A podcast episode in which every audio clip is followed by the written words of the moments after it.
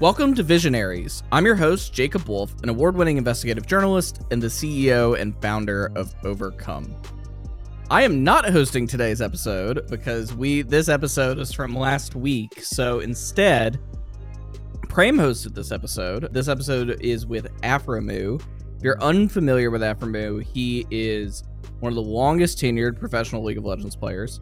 He is also notably, or was, the only African American player to ever play League of Legends in a entire scene that has had thousands of players go through it in the past decade and he is the only one. And i i know prem talked to him a little bit about this in the interview so prem i'll, I'll let you kind of take some lead here and and talking about it but i did get to go back and listen to it and yeah i thought it's not I he, I don't think he's been retired long enough. He's only been retired for the past few weeks, but I don't think he's been retired enough to like think about his broader impact.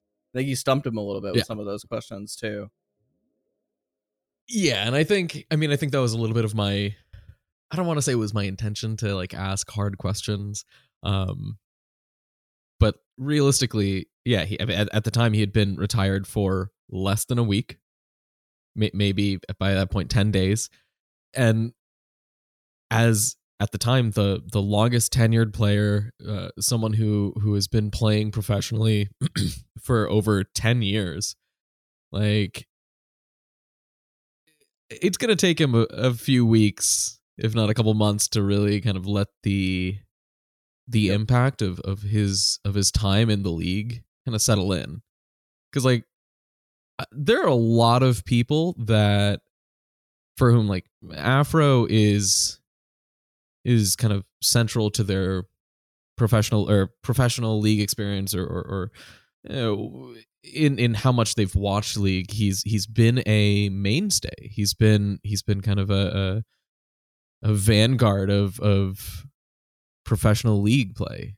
He is the consistent like stable kind of old guard of of of every team he goes to.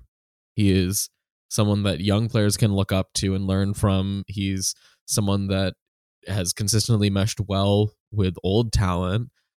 And so yeah I, I think when i asked him like kind of about his impact both as the the longest tenured player as the only player of color to to play in in the lcs i i think i may have preempted Yeah. his ability to to answer that to the fullest ability. Like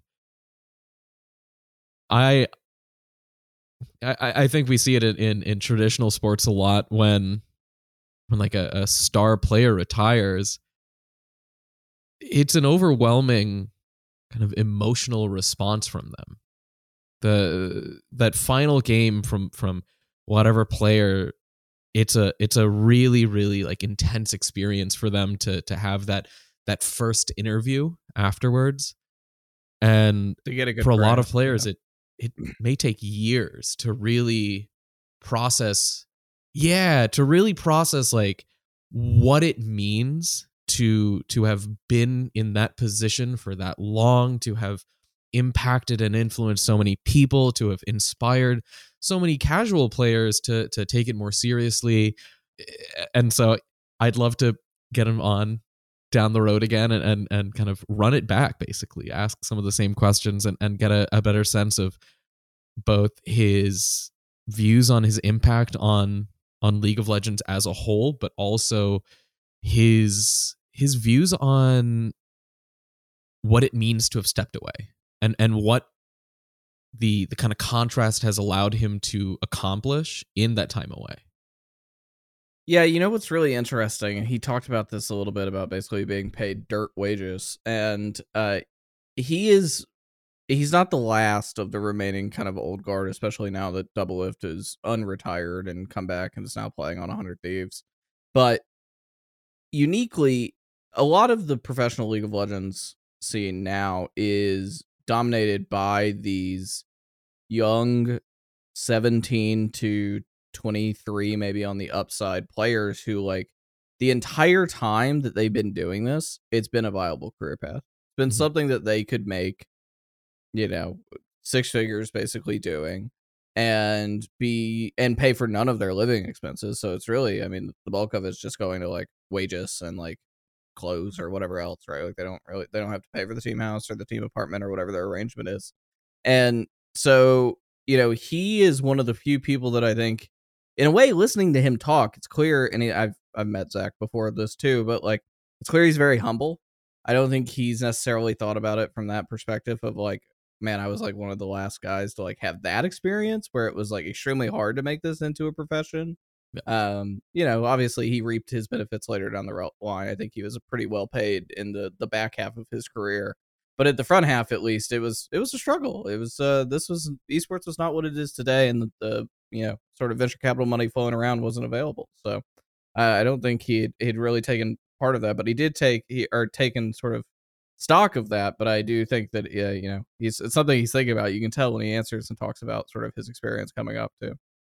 Yeah, I mean, at the at the start of his career, realistically, the the pay wasn't as good, but there was this kind of value trade off where the pay not be may not be good, but free housing, free food, computers taken care of, and and rides to and from events, which for for esports at the time when it was it was still very much kind of burgeoning, that was great.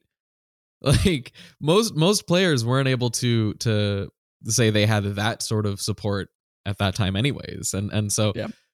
he is yeah, one of the the few that has seen kind of this multiple generations of of iterations of the league of of the money, the the infrastructure, the culture around it. Like all of those things have changed really drastically and really quickly. And he has been there for all of it. All of it. Yep. Very crucially, all of it. Um, well, that was a good introduction. Thank you, Prem, for giving a breakdown. Thank you for hosting in my stead as well with Of the course. crazy, crazy Austin power outages that were last week. But we're back to normal. We will be back on normal schedule from here on out. So without further ado, we'll dive into Prem's interview with Aphromoo.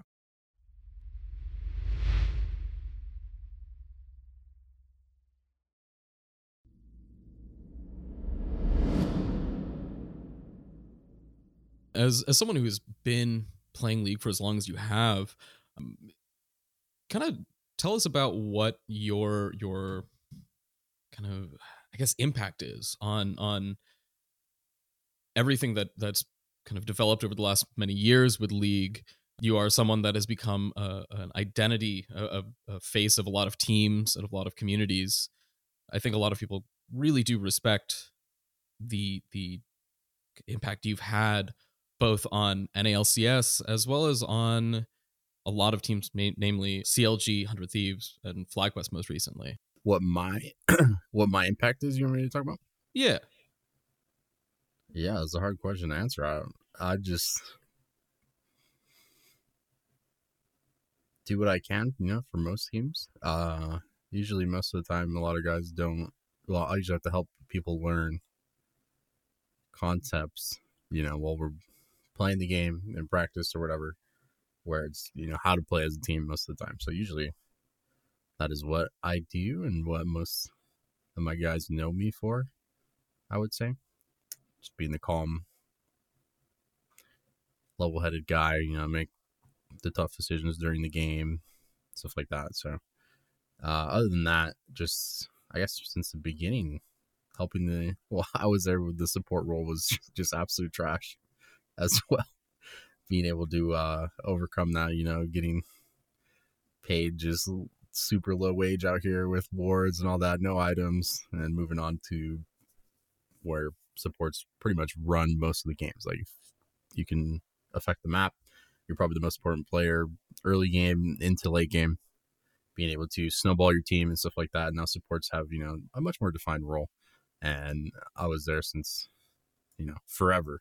So being able to be a playmaker and not just, you know, the little ward bot, it's pretty, been pretty awesome. that actually really leads me into kind of one of the next topics and, and something that I'm personally really interested in.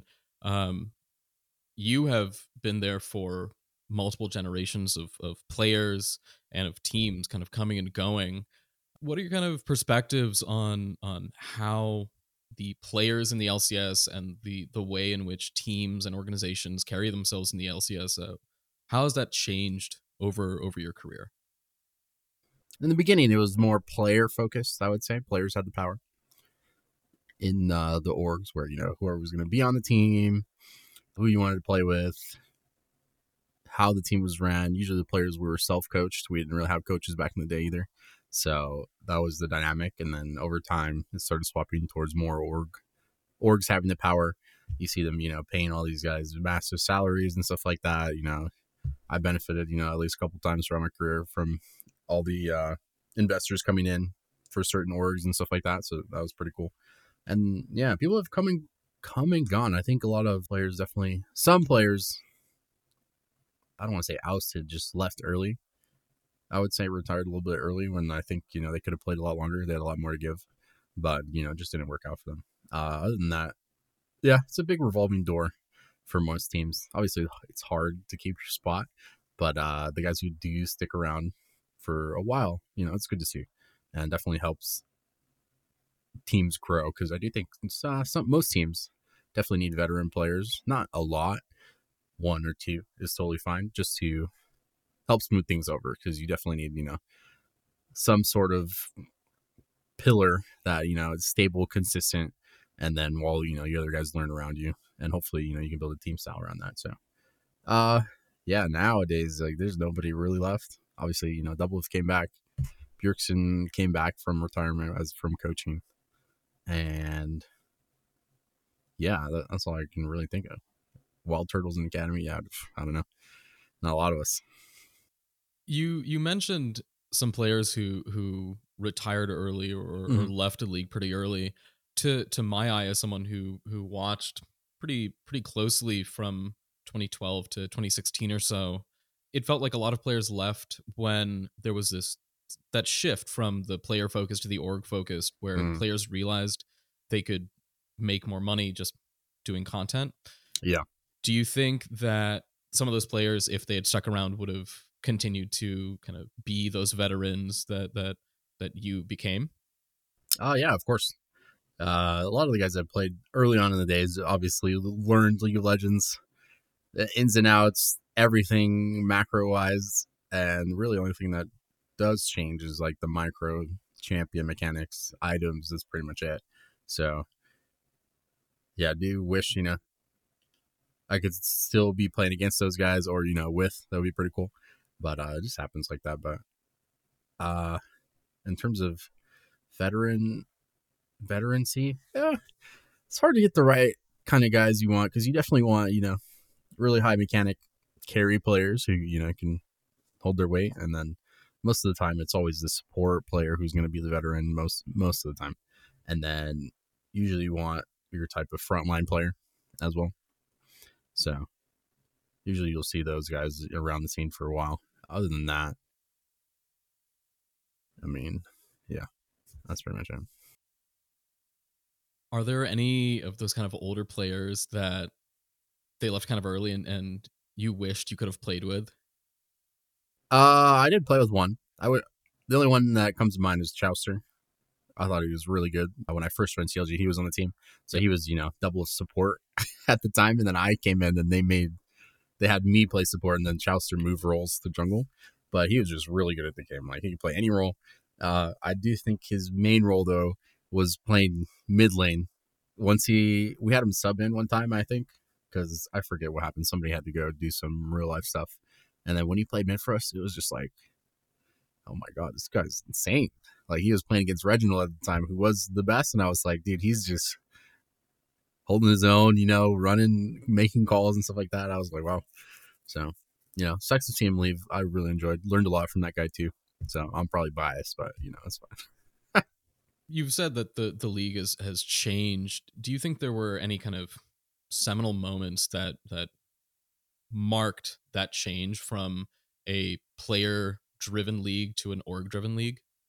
Mm, probably when franchising came franchising. Uh, I think some orgs had some power. Like usually like the main org, Cloud Nine, when they started, you know, in the beginning. TSM, who else? And CLG. I think those like the main top three. Like those were started to be player driven at the beginning into the you know the first start LCS, and then you know once franchising started coming in, then it was like, yeah, all the orgs have power pretty much. So I think it was just that that moment. Kind of follow up on that. Uh, how do you think that the league has has changed over the years? Obviously, this that that shift from a player driven org to Mhm. to a franchise driven driven league. But do you think that the the way in which those those teams and the league as a whole have carried themselves, do you think that's that's changed significantly uh, for the better, for the worse over the last ten years?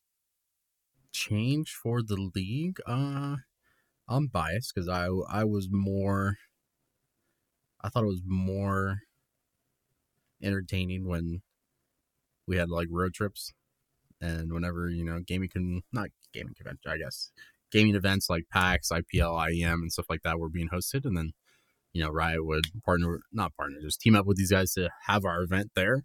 So I thought that was probably the most interaction I would say I would have with you know fans being able to experience an event like that, hype around the event, you know, it's pretty fun. Uh, obviously, going to you know big venues and stuff like that is so cool, but I do do enjoy the road trips and having that change to where you know it's only in Santa Monica now for regular season. That was just a bit of a downer, you know. Uh, obviously, I wish I wish I could go around into each city because you know obviously not all the fans can make it out to Santa Monica. Sometimes you know they'll come out for playoffs or you know whatever venue there is. You know that's cool, but I thought that change kind of kind of let the hype go down a little bit, but it's okay. Other than that, obviously practice has changed so much over over the course of the LCS. You know, sometimes it's some splits. I don't know what's going on, but 10 a.m.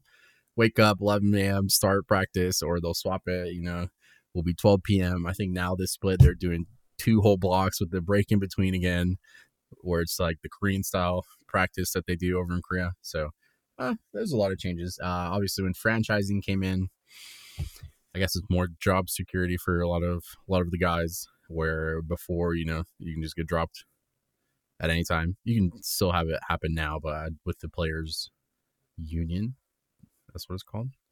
Yeah, with our players' union, it's a lot more secure as well. So thank thank goodness we had that coming in, and other changes. Yeah, I mean, I've seen a lot of a lot of team staff changing all the time. So you know, don't see a lot of the uh, old faces anymore, but a lot of people were coming into the esports scene. You know, getting their first job most of the time, or just helping work on you know the back end of staff organization duties, whatever it might be. That's cool. So you mentioned a couple things that I, I am gonna definitely get back to. One being the players union, but uh, with all the changes, one of the things that's been been happening, at least to to my eye, has been the the way in which audiences engage with league content has has changed a lot. Where those those older events, the IPLs, IEMs, they you had a handful of these events all year, which would draw huge viewership, and then the worlds, wherever it is, pulling in 1000000s Mhm. While the world's numbers have continued to to go up year over year, the the viewership because of franchising and moving to Santa Monica, having that studio, the, the viewership has has dropped. How do you think that the the changes that that you've mentioned have kind of impacted the the enthusiasm for the player base and and their their interest in both the game and in league or in in LCS. hmm If I was, you know, a fan of a team or a player, I think it's most important is you just figure out who you're actually the fan of. And so obviously when, you know, your favorite player stops playing or, you know, whatever might happen, moves teams, either you follow or you don't. So a lot of the old guard is gone now. And all I can really think about is like a lot of us back in the day, we are all streamed most of the time. Like it was easy to, you know, hop on Twitch or whatever it was, Justin TV back in the day, watch our stream, you know, learning League of Legends when it was first coming out, and that definitely built a lot of the, you know, hype I guess, around you know players and stuff like that. And then over time, you know, you get attached to teams, whatever it might be. And nowadays, you don't really see a lot of people streaming in general. It's mostly team content, or you'll see them on LCS with the the LCS content that they do. And obviously, it's a lot harder to build that sort of connection. So that's why most I don't want to assume, but I think most most fans are fans of teams, or if you have you know old player coming back like Doublelift for example, then you know everybody super hype. He's coming back, you know that's sick. Uh, other than that, yeah, I think you know just based on you know what type of content you're reviewing, and I do think every year it's always talked about like yeah there needs to be more content around players. You know you want to get attached to these players, learn about them, and I do think Riot's doing their best in terms of that. Uh, I know this year, I think this year they're obviously well not obviously this year they're going in the right direction. Thought bringing on Cutie uh, Cinderella Mhm. for the broadcast was super awesome. That was actually so funny. Wow, her interview and doing the little baking stream with Spica that was pretty cool. And then I know FlyQuest hired Ovilee for their team content, which should be good. I really enjoy you know Ovilee on the broadcast uh, and ride before. Uh, so yeah, they just gotta, you know, they're going the right direction right now. They just got to do more of that because Yeah. a lot of us it's i've experienced it where it's hard to stream nowadays in the lcs because my whole day is you know practice review and then most of the time you're pretty tired after that. You don't really have the energy you know to interact or you'll do no cam no mic stream stuff like that and so it's a lot more difficult Yeah, actually, we had Ovilee on the on the show on Monday, uh, and and one of the topics that that came up was being able to tell stories and kind of spin narratives in the WWE or WWE, the LCS. the wwe oh oh, sorry, no, no, no, man, my mind. I, I've I've been. I recently got into the WWE. Watched my my first pay per view this weekend, so I've been, oh let's go It's been all in. go Um, but no, we we were talking about that, and we also actually had Cutie Cinderella on last year, and and Hmm. when one of the audience members asked like, "What's her goal for 2023?" was be on the LCS broadcast. Yeah. So she she was able to to hit that one pretty quick. that's dope Um, kind of going back to that that idea of of storytelling. What do you think that Riot and the LCS could do better to kind of create those storylines uh, and and allow ways for audiences to connect with the stories of indi- individual players? Oh well, like I said, right direction now with uh, Cutie. Hopefully, you know she comes back on more. Uh, other than that, obviously it's tough, but you definitely need someone you know like Cutie Cinderella who brings out you know the player's personality a lot easier. I know in general it's hard to tell you know what players' interests are. Obviously, you know you have your journalists, uh, you have Travis Gafford, who has good player interviews in general, you know, asks Mhm. about their interests and stuff like that. But uh, I do think it's more important that, you know, it's shown on broadcasts where you have players that are acting. I know Whippo comes on as a caster, analyst desk for that kind of stuff. But what I do notice a lot, let's say for instance, LEC, like their players are always on the broadcast. Like it doesn't matter, you know, who it is. They're all over the place. Uh, it's very enjoyable to watch, hearing their opinion, you know, either talk trash or anything like that. So for LCS in general, I would I would like to see that more as well.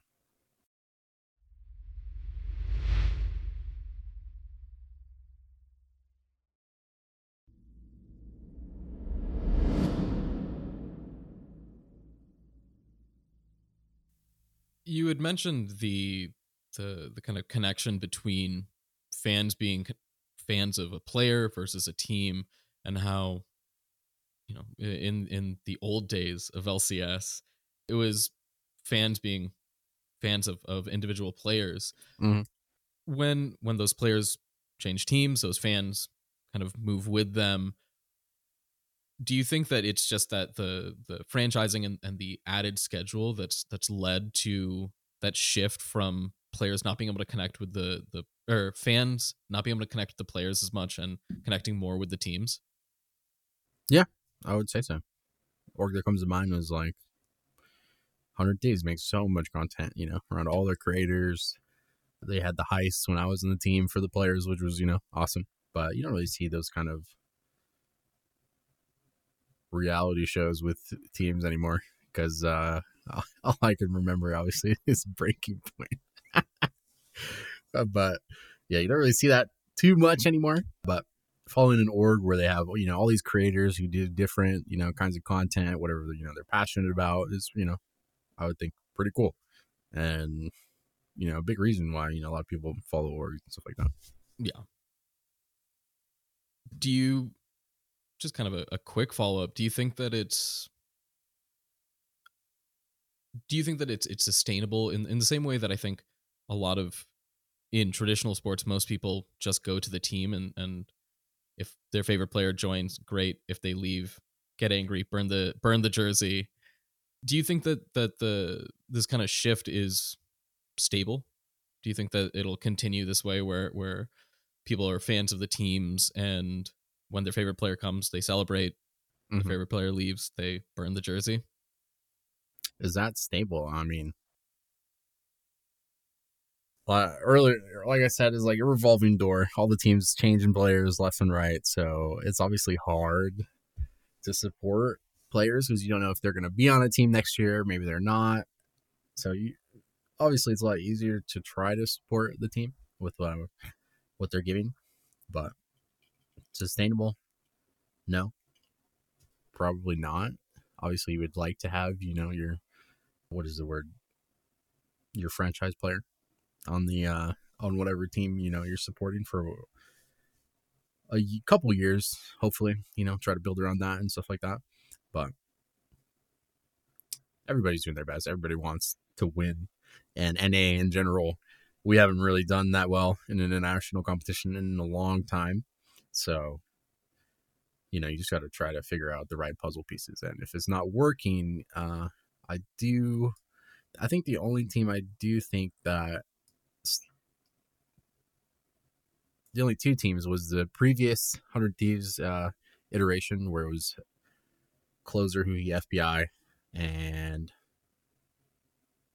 that core stuck around. So you definitely need a core on your team. So I do think having a core like that very important to success. Uh, those guys played really well. They had you know immense pressure when they were together. Now they're split. But I think CLG is also doing the same thing where they have the same actual five players on the same roster, uh, being able to build synergy and stuff like that. I think it's hard if let's say you go three months, you try to get this iteration to work. We're gonna swap it again the next three months, where maybe one player stays, and it's hard to get a good core that you know enjoy playing together, build the uh, cohesion synergy up, and I think having a good core also helps you in terms of you know being able to be fans of a team who are you know working towards a goal where it's not changing every three months. Uh, yeah. So I know I was on CLG myself where we, we were together for a long time and, you know, build that type of cohesion. So I think that type of thing is very important. Speaking of, of CLG, I was talking to Jacob about this earlier and, and when we were going and doing a little bit of, of research as, as someone who kind of stepped away from league, I, I had to brush up on, on what you've been doing for the last few years. Yeah. Um, and I realized that you are the only player of color to play in the LCS or in any of the the major regions. Mm. Like I personally I very distinctly remember when back then Zion Spartan, now Darshan mm. uh, joined in the league and as an Indian dude in college who was playing a lot of league, like I let my grade slip because I wanted to play more, get better, and and Darshan really kind of inspired me to want to be better at league rather than just kind of being bad, being mm-hmm. hard stuck silver. Uh, oh man, I was I was terrible for a while, and and tough, genuinely when when when Darshan started, and I started being more kind of gung ho about like thinking about the game, is when I rose up into high plat and then eventually diamond. Yeah. What do you think about your role as the only player of color to to be in the LCS and and kind of what are your perspectives on the the lack of kind of that diversity within in professional play? Well, first I w- I wasn't actually the only. There was also Noxiac and LCS or LEC. Sorry. Uh, Oh, shoot, and yeah. then before LCS, I think in like one of the LCS promo tourneys with uh, Bishu, there was uh, Bobby Hank Hill, another person of color. Uh, there was also Hood Stomp. So I know all the guys that were, you know, going up with me. Uh, those two guys that I said last didn't make it, unfortunately, but Noxiac was a support in LEC. I think he played for Fnatic at the Mhm. time. And he's now coaching some team, I forget about. So, but now I think uh, I think in other regions there's also a couple players of color. Uh, I can't rem- remember off the top of my head, but for L- LCS, yeah, you know, I'm I'm probably the only one. Uh, I think growing up, obviously for me, a little, I was playing basketball more than I was playing computer games. But obviously there was a switch when I was growing up where I started playing more computer games. It was like high school and stuff like that, and uh, I think I was just fortunate that you know my father is super gamer. Like when I was growing up, he had a PC. He was playing StarCraft all the time, Diablo. So, and then I got my own, and I just you know pretty lucky because you know not a lot of uh, kids have access to that kind of thing. So you can't really practice, you know, your computer skills. You're most of the time going to school, you know, playing sports and stuff like that. Where you know getting a basketball a lot cheaper than buying a PC. so that's what you can do. But I know the fighting game community in general, a lot of people of color over there. Like those guys monsters. And I think eventually, you know, it'll start getting a lot better where uh, social media is becoming a big thing. Everybody's on social media. You know, playing PC games is now looked good upon instead of, you know, calling them a nerd back in the day. We're like, what the hell are you doing, bro? Also, anime, a lot of people are getting into, you know, all that's coming out, and people are like, wow, this is actually pretty good, you know? So, but yeah, being the only person of color, eh, it's cool, you know? It's cool. Have think- you have you ever considered kind of uh trying to do any initiatives into increasing diversity within the league or or in, in developmental leagues? Yeah, I think that would be awesome. Uh, I've never really done anything like that, but I know I would definitely be down to uh, do anything like that, whether it be you know with LAN centers, uh, hosting tournaments and stuff like that. You know, that's what I can think of at the top of my head, but I, w- I would enjoy getting into that. So, Aphro, you have, I think, supported more players than any other support, to my knowledge. Maybe I've never really thought of that stat. So I, I I. I looked through the the all of the big supports that that I could find, and you were the one that you had twelve teams, seventeen ADCs, I think, to my count. Mm. Uh, and the next highest I could find was twelve with one of the Korean supports, I believe. mm, maybe it's core. I don't know. I think it might maybe have not. been. Maybe it's core. Uh, maybe. But you have seen a lot of ADCs, a lot of, of these these bot lane combos, and Yeah. you have consistently adapted to to the meta, whether it's been AP bot lanes, tanky bot lanes, engage bot lanes. Yeah. In in your time playing, has there been a meta that you've just hated? That you you just wanted to be done with and move on so you can get to the, whatever the next one is? Meta that I hated. No, I just hated champions. I would say. I think bot Anything in particular? Oh, particular champions that I hated. I hated the uh the uninteractive lane where let's say you're uh, Zyra, bro, just spawns a plant and you're getting poked. Like, what is that, bro? I hate that shit. it's so stupid. I'm fighting plants. I'm Yep. not even fighting a champion. So, other than that, when Azir was first released as well, the so anything that like annoys me as a support. So when Azir was first released, his soldiers could kill wars over the wall, and you can't even do anything. It's interactive. So you put down a ping, boop boop boop, he kills it from like two screens away. It's like uh, that is balance, bro. And then other than that is just anything that just impossible to play against. Like Kha'Zix, when they gave him the stealth buff where he walks into a bush, gets invisibility. And so they had these little routes where, you know, it was the normal support warding route, but Kha'Zix could just walk in the first brush and then be perma stealth through all the brushes. And then out of nowhere, I get one shot. Like, okay, guys, uh, that's pretty fun. And then when Zoe was first released, so it's a lot of on release champions. Zoe first released, one shotting me out of nowhere. It's crazy. And yeah, that's about it. Uh, I think playing with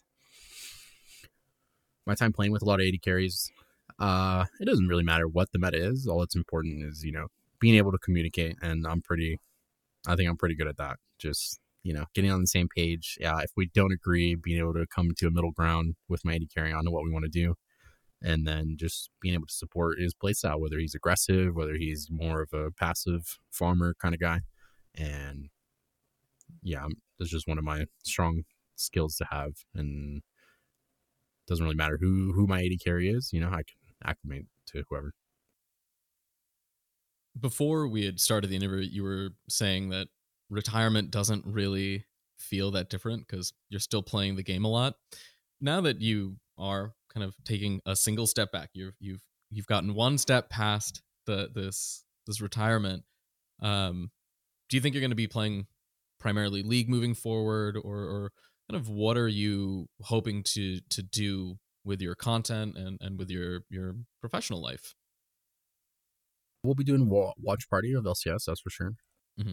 I'll probably finally do my placements for this season we'll see how that goes other than that i love playing fps games my whole life i think my first actual like not my first I mean, all, all of my games, I'm always PvP focused, but the most fun one I ever had was like Unreal Tournament 2004. It's an FPS game way back in the day.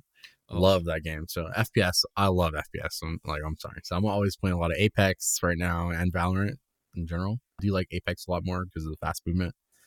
But in terms of content, yeah, probably be a lot around the watch parties and how teams operate, you know, what they're thinking here, stuff like that. And then hopefully, you know, start playing a lot more with friends because usually I'm practicing most of the time. The only sad part about League of Legends right now, I would say, is what you can't duo past master. Oh, yeah. So that is probably the worst part about playing League right now. So, yeah. As I'm sure everyone else on my team would also agree. As someone, as people who have always been bad, that's we've never had to even think about it. we all, nice, we all, bro. we all hit the the wall at like high plat, and then yeah. that's it. That's the Must end. Be nice. Must be nice. Dude, it's it's sometimes it's really good to be really bad at something. Yeah, and that's what um, Fuck. And yeah, I I definitely feel you on on Apex. Apex is has rapidly become one of my favorite games to watch and play. The movement in that game is is fantastic. Let's go. Once Apex is gone, it would be so sad. No, Apex uh, Apex can't can't go. Apex has to stick around. I've, I, haven't yeah. enjoyed an FPS as much as I've enjoyed Apex in, in a hot second. Big facts. Nice. I think, yeah. Before that, it was Team Fortress 2, and before that, it was oh Unreal my God. 2004. Dude, I miss TF2 so much. Classic TF2 was an absolute fucking joy two two fort back in the day. Oh, good times. Good Dude. times on on my like 20 pound laptop from yeah. 2008 or whatever. Dude, what was your class you played the most? Oh, I was a, I was a dirty sniper player. Dude, like I, I was I was the worst kind of person. I sat oh up in two fort and I just sniped. That's dope. I like that. I play a lot of spy and medic. Oh, Love bad spy. spy player. Oh, spy makes me spy hurts me. Spy hurts me so much. Love that. So I think we're gonna start taking questions in in a couple seconds here from from the audience. So before before we start doing that, uh, I had kind of one more a little bit personal question. Mm. You and it's been a while since I've seen this interview. I remember you talking in an interview maybe in like 2015, 2014, around then, about giving back to your family and and I believe also the community that you grew up in. Mm-hmm. Um, do you have any intentions to to kind of continue some of that that charitable work and and try to be something of, of an ambassador from the league community to to outside communities? I think eventually, yeah. Uh, I don't know- really know how the logistics will work and stuff like that. I used to stream a lot back in the day and you know do some content, but I've never actually done anything like that. So I'm I'm probably just first time learning. Yeah, I I do think so. This is my first interview I've taken. Not is this a, a podcast rather? I've never actually been on a podcast. I don't think. Yeah, I don't think so. So it's my first podcast I'm doing as well. So a lot, a lot of first things for me. Usually I'm just on the grind, you know, playing Yep. practice and stuff like that. But yeah, I 10 think years. charitable charitable work will be really awesome to do. Whether whatever that Well. whatever it holds, you know. I know from from our team. Thank you for being your uh your first podcast. We're we're more than happy to have you. Genuinely, like I have had to hi- push down the fact that I'm actually really fucking excited to do this Let's go. because I've been a, a huge fan of yours for so goddamn long. So Thank you. I appreciate that. yeah, so I think we have a couple audience questions. One of them, I, I'll I'll I'll tee this one up for you. Is support really so easy, dude? Yeah, it is. So easy. Still is.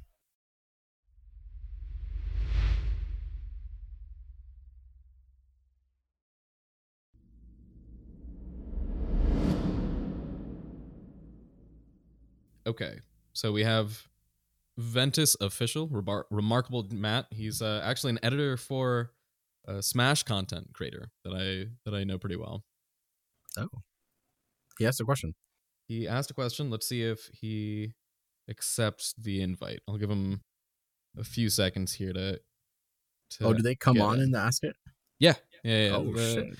kind of the this is the kind of the fun thing about this this format and doing it on spaces is the these people get an opportunity to ask some of Oh. their favorite creators and youtubers gamers whatever Nice. the questions that they have all right ventus you are ready to roll Okay, uh, so this actually does it is kind of Smash related. Um, there's an interview with a pro player in Melee. His name is Zain, and it, he said something along the lines of like, "One day I know this game isn't going like it's not going to mean everything to me. So what's most important is like what I can get out of the game or like learn from it." And so along those lines, is there anything like as a competitor?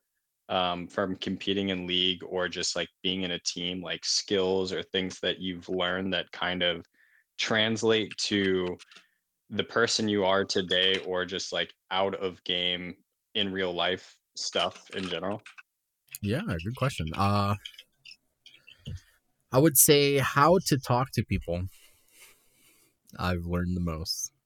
Understanding their tendencies, their demeanor, how to realize, you know, everybody's different. Can't talk to everybody the same. Nobody, you know, understands solutions the same. You got to come up with a different type of solution. Uh, that's probably the number one thing that I have learned and gotten out of playing League of Legends competitively. And I've taken that to every team I've been on where, you know, there's really no one else on the team where you have someone who can communicate like that and, you know, bring people together. Sometimes it's the coach, sometimes it's just me. And so I think I've enjoyed that part where, you know, I've worked with apparently over 17 AD carries and, you know, I don't I've enjoyed my time with all of them. I would say. Okay- okay that makes a lot of sense i remember you did an interview where you you referenced like the Haikyuu OVA um where Oh, they're yeah. like oh you connect it was the one uh in between with Travis. Yeah, it was in between season three and four where they're like, oh, you're they're all the players are like connecting and synergizing. So I, it, that really lines up with that interview. I also love Haikyuu, so uh, I like the connection there. It's funny that your answer like really connects with that too. Um, but yeah, thanks Yeah. for answering. I appreciate it. all right our next question our next question is from christian 1334 i believe 13324 christian uh, if you're there go ahead Hey Zach, how you doing? Good, Aiden. So my question was: Was there any team during your career or org that you wished you were part of? Any org I wish I was part of. I think I've been on most of them except Cloud Nine. I was on TSM before LCS, which was cool. Yeah, I think only Cloud Nine. Probably when uh, Sneaky was playing, that would be fun. So I used to be doing with him a lot back in the day. And hey, we have one more question, or actually, I think we have two more questions. One from uh, Kathy Rin. Uh, Kathy, go ahead. It's also Kimiko Kathy. I don't know if you remember me. I remember you. How's it going? It's going well. I hope you've been well. Um, obviously, been a fan of you for a long time, and was always trying to send you like words of encouragement and like low moments and like celebrated celebratory moments, and was wondering if there was any kind of words that you would have said to like your past self, like to hey like hey celebrate this moment or hey like live in this moment and learn from this or any kind of words like that to your past self Any kind of words? Probably. Probably hang out at the after parties a lot more, especially when we won. Most of the time, I, I was just so tired from screaming on stage, I would just go to sleep right after. But uh, probably yeah, hang out with my teammates and uh, just enjoy the moment because you know you're not really going to get that too often uh, once you you know moving forward in your career. And I think we have one final question from uh from Robert Kakarot Slays. Uh, Robert, we sent you an invite. If if you can't answer it, and or if you can't get the invite in the next like thirty seconds or so, we will. I will ask the question for you. Okay, no response from from Robert, so I will I will ask this last one before we uh before we end the interview. What's your most f- memorable moment from your career? Most memorable moment, Pro- obvious. Well, for me, is just when I won the first time. A lot of hard work going into that, leading up to it. I haven't won in a while. There when CLG was at the bottom of hell, pretty much. And then finally winning it all is, you know, very, very awesome. Uh, definitely surreal moment. I mean, going into that tournament, we knew we were going to win no matter what. Like our practice, we're literally dominating everybody. I don't think we dropped the game. So just having that type of confidence going into a tournament is unmatched. Like it was awesome. That's our show. Thanks for listening to my interview with Aphromoo. If you liked this content and want more content like this, you can find all our other episodes of Visionaries on Spotify, Apple Podcasts, or wherever you find your favorite podcasts. If you like this content, please leave a, a review on any of your favorite podcast platforms, but specifically, uh, Apple Podcasts is the most valuable for us because it helps us uh, be seen by more people. Special thanks to Sammy Daig and Jacob Wolf for their help on this episode. And we will see you next week with another episode of Visionaries.